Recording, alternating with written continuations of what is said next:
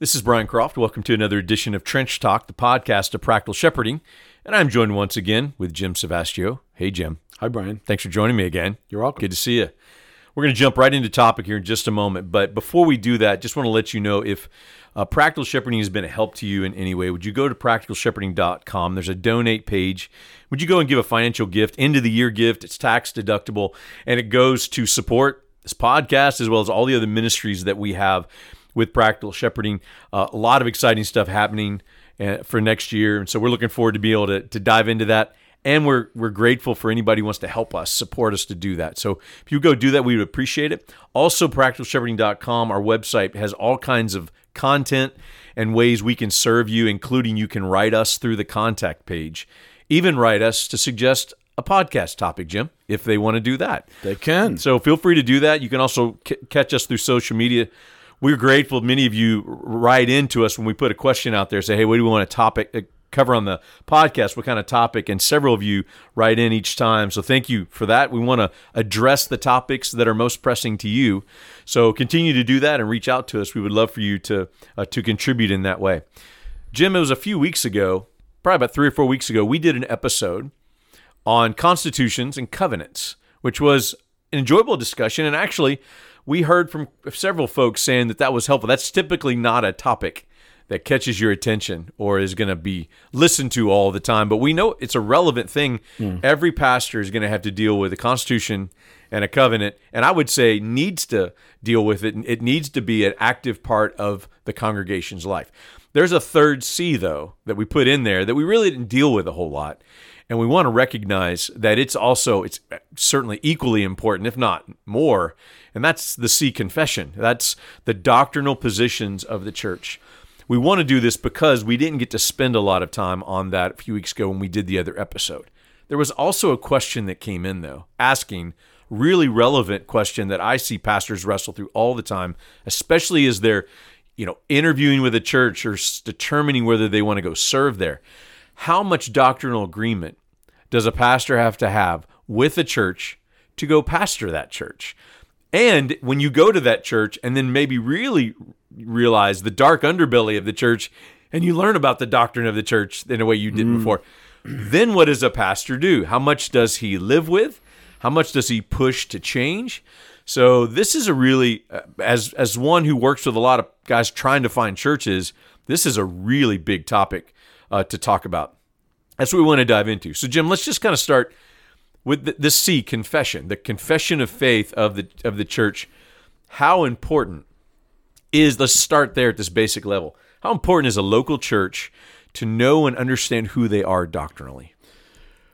I don't know that I could overemphasize it. It's it's one of those most important things about a church, and so I think you ought to uh, have uh, in some way published or public or made available uh, in your church what you believe. So it's very often on a church. It's going to be up there one of the on a website, one of the tabs about us. It's going to be what we believe, and uh, it may be fairly minimal. It, it may be a larger. So some churches are going to say, if you're a Southern Baptist church, you might say we hold to the Baptist faith and message. If you're a Presbyterian church, we hold to the Westminster Confession. If you're a classically Reformed church, uh, the three forms of unity or whatever, you know, uh, if you're a Reformed Baptist church, you may say you hold to the London Baptist Confession of 1689 and then you may publish some kind of a digest uh, of that, but it gives somebody uh, an understanding, particularly if you have in your name something like we are,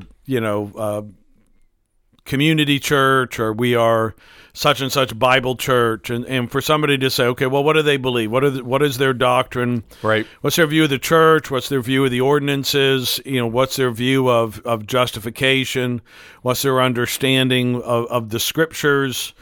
Uh, and again, I think a lot of a lot of churches will have something, maybe a five or six, seven, eight, nine, ten uh, things that uh, like like on the scriptures, on the Trinity, uh, on the person of Christ, uh, on justification, on the Christian life, on end times. You know that that sort right. of a thing. Right. They'll have they'll have a, a, few things, and sometimes it's it's rather uh, general Protestant. Um, uh, and orthodox statements uh, and other things. You'll pick up, oh, maybe there's something this one, oh, they've got a, a statement on election or on predestination. For some, they're going to have a greater emphasis on end times things. If you're dispensational church, you'll probably have something in there about the the rapture and about the millennium and uh, you know those those kinds of things. And it's interesting sometimes to read that uh, and to think well, that's very interesting that that's in there. So today you might even find something about uh, marriage, about sexuality, about social justice, about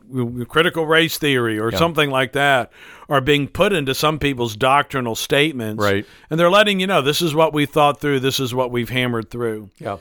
Now, having said that, Brian, I think that we're probably going to be dealing in a lot of cases guys entering into churches, particularly if they're in a, like a revitalization work, where there's very little understanding or publication of what the doctrine is. And maybe again, if they're an older church, oh, years and years ago we held to the New Hampshire Confession or something like that. Right, but the church members but have the no church idea what it no says. idea about that. And and the reality is, you could preach a wide variety of things, and as long as you're not giving too many buzzwords, people may not understand your own doctrinal position. So Yeah. some churches aren't going to have a doctrinal position that's really known or published or that's taught.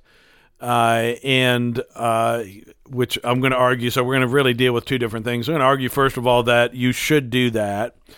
Uh, so that's the first thing is that You uh, should do you- what? You, should you should have a way of uh, being able to promote and to present your your general uh, doctrinal convictions as a church. Yeah. Uh, what are the things that are, to use some of the language, what are the things most surely believed among us? What are the things that we hold in common? What are the things that that matter to us that we're we are not going to budge on uh, in regard to whether it's inspiration or justification by faith, uh, the doctrine of the Trinity, uh, the virgin birth of Christ, the bodily resurrection, the second coming of Christ. And those things mark you out and let somebody know, okay, this is not a liberal church. This is a this is a, an evangelical, uh, Bible believing church that holds to the essentials of historic Christianity. Well, you have to also think of another category. You're right. There, you want to make yourself distinct by your confession, by your statement of faith. And the first way you do it is what you just said: are the things that that are the if you talk about the triage model of the first, you know, the the essentials that you have to have. And you obviously want to be in agreement uh, with with many other churches along those lines to show that like the, the that top level is you know we hold to this or we're not sure you understand the gospel by, by this. And of course then there you get into the, the second and third tier and you get some disagreement around those things. But but that's the first way to be distinct is that you have these unwaver you know uh, unshakable doctrines that cannot be compromised on. Every member has to sign off on Right. these things. But i want to highlight there's another important way to be distinct in your statement of faith in your confession and that is the ways that you're different from churches. And Right. and so even you like i'll just speak out of southern baptist life. There is the, there are churches that affirm the baptist faith and message 2000 and then there are those who affirm the baptist faith message from 1963 mm-hmm. and there are some distinct differences in those two documents that makes a strong statement about the church and about so the Baptist Faith Message 2000 there's several things in it from from marriage to other things that was not in the other that makes them fairly distinct. I will even say in Reformed Baptist circles, Jim, that the Second London Baptist Confession of 1689 is what your church holds to, correct? Correct. I know of not not many, but I know of a few Reformed churches that hold to the first London Baptist Right. Confession because there were two sp- two or three specific issues Right. that that there was a disagreement on, and none of them were first tier issues. So Right. so I think we need to highlight that that that our state our confession of faith not only boldly says what we believe, but it also makes us distinct even from other churches, even within our own denominations. Because the reality, Brian, for many people, when they're choosing a church, they're going to choose a church on the basis of secondary issues. More than likely, right? And what I mean by that is that you know you may say, uh, so for instance, I'm looking for a church you know, where I'm Presbyterian, and so you're not just if you're Presbyterian, you're not just looking for a church that holds to an Orthodox view of the Trinity and of the person and work of Christ, the virgin birth. There's probably several, right? right? Because yeah. there can be, you know, there be might be several. hundreds of churches in the area that hold to that. Uh, position on but baptism. but you want to know, oh yeah, Position- yeah, yeah. on church leadership and Yeah. on baptism, and you know, what's your view of the covenants? You know, or if you're charismatic, you know, you just say, okay, I am an evangelical charismatic. Uh, I believe in the essentials of justification by faith. I believe in the finished work of Christ, but I also I am a continualist. So what you're going to look for is a church that isn't just you know, holding to a, a future second coming and uh, an orthodox view of the uh, of the canon and, and of inspiration, that you're also wanting to find that. Or if you're reformed or Calvinistic, you're going to want to know, okay, does this church preach sovereign grace? Does this church hold to the doctrines of grace, the five points? Or something like that. And so, very often, it is those kinds of things um, that are going to matter most. So even that begins to enter into the question of, of doctrinal agreement. yeah. So let, let's Let's, so, so let's shift there. We, I think we've established kind of what a confession of faith is. We we did want to give a few minutes to that. We don't want to assume everybody understands yeah. what this is. and is. let me just let, well, maybe back, back up and say one thing about that, or that that the purpose of of your of your stating this is for your church and to act as guardrails of orthodoxy for that church. So it ought to be known and held to by the members, but it is also for uh, seekers or for investigators uh, into your church so that you have something you can present to them. They say, Well, what does your church believe? Yeah. And you're not just saying, Well, you, you know, we don't have a position on baptism. There are churches that don't. Well, we do both. You know, we sprinkle babies and we immerse, or we immerse babies and sprinkle adults. You know, we do whatever we want. You know, But that we, is we- a position, right. It's It- a, it is yeah. ultimately a It- it position, but they're not. But they're not. Is distinct. You're Yeah. not as distinct. You know. So let's insert it back into the three C's conversation from before. We got constitution, that is how the church functions really. You have covenant, which is how the members understand how they're making how they living together in What's my responsibility my to you? What am I? responsibility What's my this church. commitment to you? And the confession, the the third C is what do we believe, which in in essence really defines who you are as a local church. Is Exactly. I, I think as much as any of those other things. I So- think more, perhaps even more so. So let's take the rest of our time and, and kind of point more to the question that was asked, and that's a pastor's interviewing with a church. He's looking for uh, the you're scouring the internet looking to where to send your resume. kind of this is what the what what happens, and I deal with all the time. And I get this question all the time: How much doctrinal, you know, alignment do I have to have with a church uh, to be able to go and pastor that church? And that's even just taking initially figuring out do I want to make bother to make this effort? And uh, once you get in the middle of the process and you discover really what the church holds to, they have to wrestle with that. So I want to make two. There are two distinctions in a typical church. Shouldn't be, but this is the way it is. Every church, to some, even if you have to dust it off and it's in the back of the filing cabinet, every church has a has a confession of faith. Uh, usually, it's there was the common practice historically, since I mean, whenever that a church would would have a confession of faith, they would affirm as they their church begins. Right. So find the statement of faith and read it, but do not assume that church holds to that confession of faith when you go there. I'm I'm talking in revitalization circles, right? I'm talking Right. about a pastor looking at a church that's struggling and dying or whatever it is. And so you do have the confession. You can start there. When I went to Auburndale, the Confession of Faith was the abstract of principles of 1859, the Statement of Faith of, of Southern Seminary. Great statement of faith Yeah. um, our church didn't remotely hold to a lot of the things that were in that statement, but I did. So, you know, when I went there and realized this church, there's many things about this church that they do not sign off on.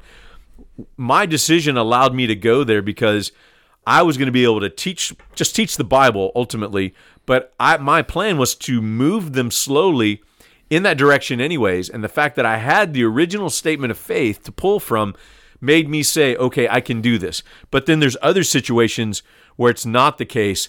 And pastors go in in 12, 18 months, they're preaching the Bible and they're preaching these doctrines. And there are people there that notice, and I'm watching a lot of, of things go wrong Sure. and badly. So, Jim, what kind of advice would you give as a pastor's going? He's he's trying to figure out what what are the things that I have to agree with them on, and what are some of the things that I don't have to be. Again, remembering that I'm actually going to be the pastor. I'm not going in as a member of the church. Actually, I actually am going to be the Right. pastor who's preaching. What What do you say about that? Well, I, I think that you want to be well. First of all, you want to be uh, you need to be in substantial agreement. And what I mean by that is, uh, if if you're going into and say, "Oh, the only church that was available was uh, Sandy Springs Presbyterian Church," and you're a Baptist, you know, That's and- a problem. Yeah. that's a That's a problem. problem. Or, or vice versa, or you you know you just graduated I from agree. Westminster or Reformed, and you're theological seminary, and you're really a Paedobaptist by conviction, and this church is a Baptist church that might be easier in certain ways depending you know but but it still is going to be a problem and and you need to be open and honest about that That'll actually be a problem for that church. it will I, be yeah for that for that I wouldn't see that church calling them. right yeah. right Yeah. and i think you also need to understand how much which of these things really matters to this church so Yeah. again for some churches your eschatological position matters a lot in some churches they haven't really thought about it they just know christ is coming it's all i really care about uh, I, have no idea what this scheme is. They- They don't have the charts. They don't have, uh, you know, but they're not post millennial. They're not amillennial. They're they're gen- whatever it is they might be. But in some places, they're going to want to know. All right, do you, you you pre post or you know mid tribulation, and you're like, I, I don't hold any of those. Well, that's going to be you know you need to understand. Does that really matter? uh, and uh, so I think you need to understand what that that church. You need to be able to go to that church and say, "Do you have a statement of faith?" And then to sit down with the steering committee or the leadership committee, the pulpit committee, and to say to them, "Okay, when it comes down to practically, what are these things that you when you say these are the things most surely believed among us? This is what marks us out um, as the people of God." and then also you want to want to say, uh, you know, uh, are you willing to be led as I, you know, uh, that as I hold the, the general that these are the guardrails, you know, certainly again of general orthodoxy. I am not going to preach contrary to the historic Christian faith. But you might say, listen, if you're going into a, a free will Baptist church and, and you're a five point Calvinist, Yeah. y- it may not be the job for you or you might say to them listen you need to understand that i don't i have an understanding of god's electing and sovereign purposes that are contrary. And and i'm not going i'm not saying i'm going to preach that every week but if i preach through ephesians 1 or if I, i'm preaching through romans 9 you're going to hear some things that maybe you all haven't ever heard before. And i want to i want to say are you willing to follow me? Because some churches are willing to do that. Some churches are saying, "Hey, we we're beginning to change, or we don't really know what we believe, or all we want is preaching every week." Yeah. But I think if you know you are in solid disagreement with uh, a secondary issue, shouldn't be there should not be any question on the primary issues. But uh, secondary, and again, I'm going to include baptism, church leadership.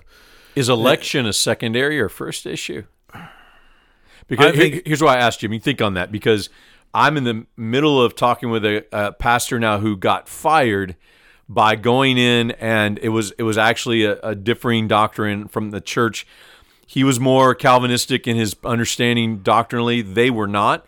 That actually got highlighted in the interview process, and they both agreed that this is where he is, and they that they were in agreement that that they would still call him and acknowledging we know that th- this is different and you know hey we like you and your wife's really sweet and we still want to call you as the pastor in 18 months he was he was fired now there's there's more that's involved I'm with sure that right. but I but I want to highlight that your advice by the way is, is really good that, that to sit down with the with their current confession of faith and walk through it and say is this what you hold to you know, it, it, can you affirm this is the way I'm going to lead? But here's here's the other thing I'll throw in there as one who does a lot with revitalization.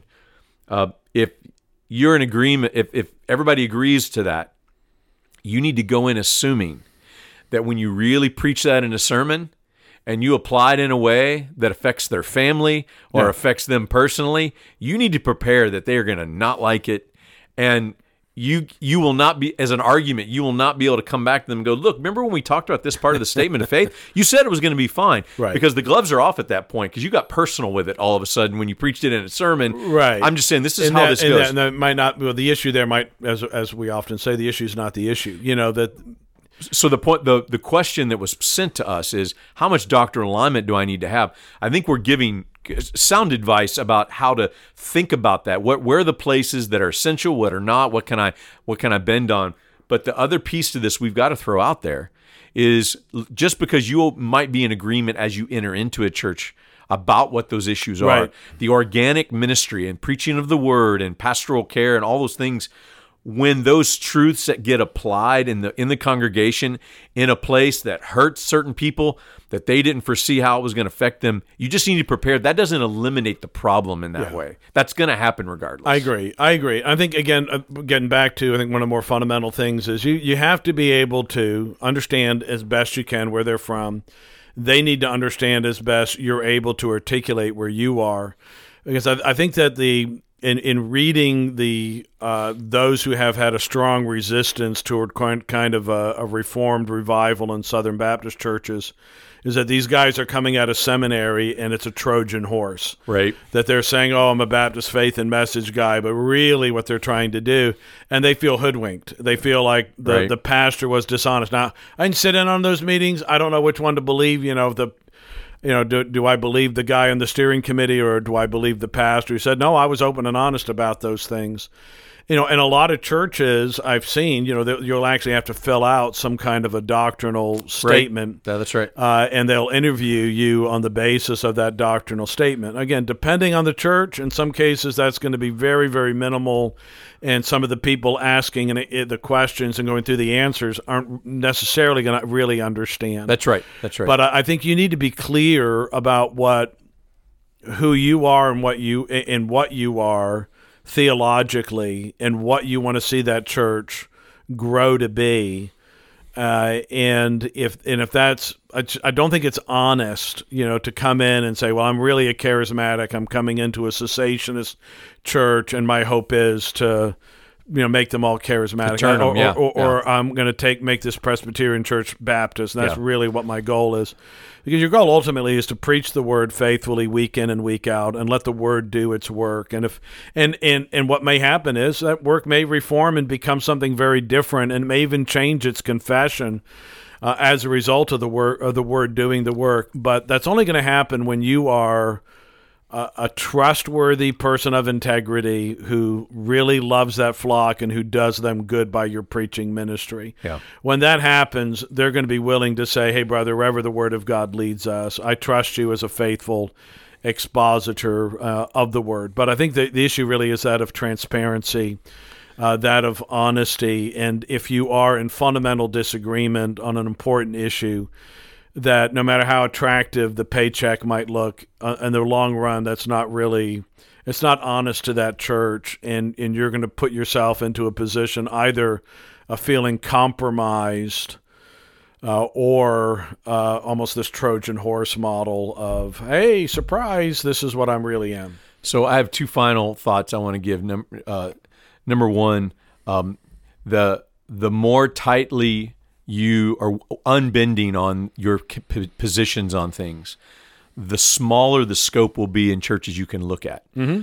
Do not compromise your strong doctrinal convictions. But I've also watched guys who want everything to line up perfectly or they won't even consider it. And you're probably not going to pastor if you do that, by the way. So just keep that in mind. Your circle will shrink the tighter all of your doctrines are. Know what you truly believe that are unbending and know the things that you're willing to, to be open to. The second thing, and I think this is really important in this conversation in particular, that you can preach well and clearly what you believe doctrinally when you go pastor a church they will not hear you if you do not make a really tenacious effort to love them well mm-hmm. and win their trust. Because mm-hmm. as I just made my transition from our church, one of the things I can say is some of the dearest people to me in our church, one were people who were after me in the early years, who eventually got were one. But what's interesting is they were relationally one. We came to love each other. Right. I there's a woman to the day she I, she died. I buried her earlier this year. One of the dearest ladies to me she totally disagrees with me on church discipline. She totally disagrees with me on my my convic- my position on election, and she doesn't give a rip. And, and didn't until the day that, that we disagreed on that. And it's not that it wasn't important to her, but I want to stress that some guys can go in and make it all about doctrine. And and as Right. you're trying to find the church to go and love and serve these people, uh, don't ram your doctrinal positions that you maybe want to try to convince them Right. of. You've got to first love them and win their trust. And when you do that, you either convince them of what the Bible's position is in your opinion and your convictions, uh, or you're going to agree to disagree and still be able to coexist together. And that's what I would stress at the end. Any final word from you, Jim? No, that's I, I would agree with that, Brian. I, I think that you need to consider through what your your uh, priorities are going to be uh, in regard to what are you going to bring, when are you going to bring it, and and that's going to depend in large measure on the trust that you earn uh, by your integrity, by your affection, and by your handling of the scriptures. It's good. How about I take a minute and pray in that way? Lord, we're grateful for your word and how you give us clear truth to know how to build your church and base what we preach in our churches. We pray for pastors now and, aspiring pastors listening to this that you would give them wisdom and love and patience with the churches that they would potentially be called to serve in. We pray, Lord, that we would find the balance in preaching unapologetically your truth, and yet to do so with a soft and loving hand uh, out of love for the people who would listen. And we pray this in Jesus' name. Amen.